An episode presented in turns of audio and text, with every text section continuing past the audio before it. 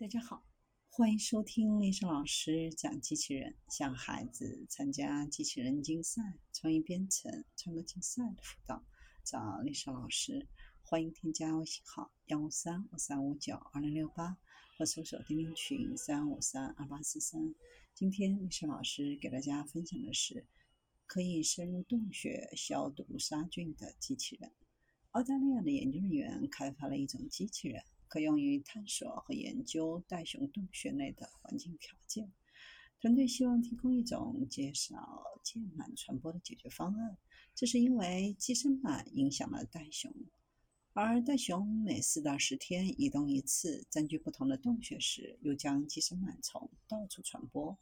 袋熊洞穴狭窄，明明长达数十米，包括陡峭的部分和急转弯，因此研究起来非常有挑战性。而机器人可以带领科学家进入和探索这些洞穴，无需摧毁它们或者使用昂贵的探地雷达。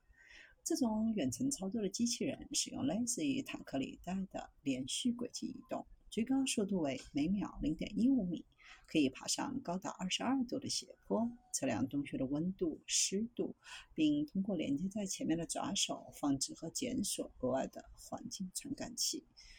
机器人长三百毫米，重两公斤，相当于袋熊身长的三分之一和重量的十分之一。前置和后置的摄像头可用于洞穴可视化。目前，这种机器人在塔斯马尼亚已经探索了三十个袋熊洞穴，洞穴的平均温度为十五摄氏度，相对湿度为百分之八十五。留在洞穴中超过二十四小时的环境传感器可以记录温度基本保持在十一摄氏度，相对湿度在百分之八十五到百分之九十五之间，而洞穴外的温度在三到十五摄氏度之间，相对湿度在七十到百分之九十五之间。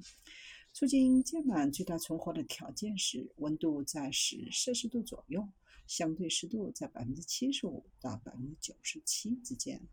雌性螨虫在袋熊洞穴入口可以存活九到十天，在洞穴中可以存活十六到十八天。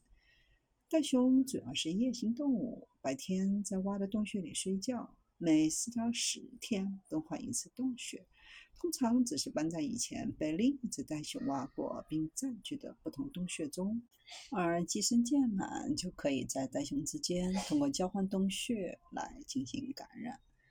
袋熊洞穴内的环境条件通过促进螨虫存活来促进键螨传播，而机器人有可能通过提供杀虫剂或确保洞穴在暂时加热以根除螨虫之前是空的，来帮助减少键螨的传播。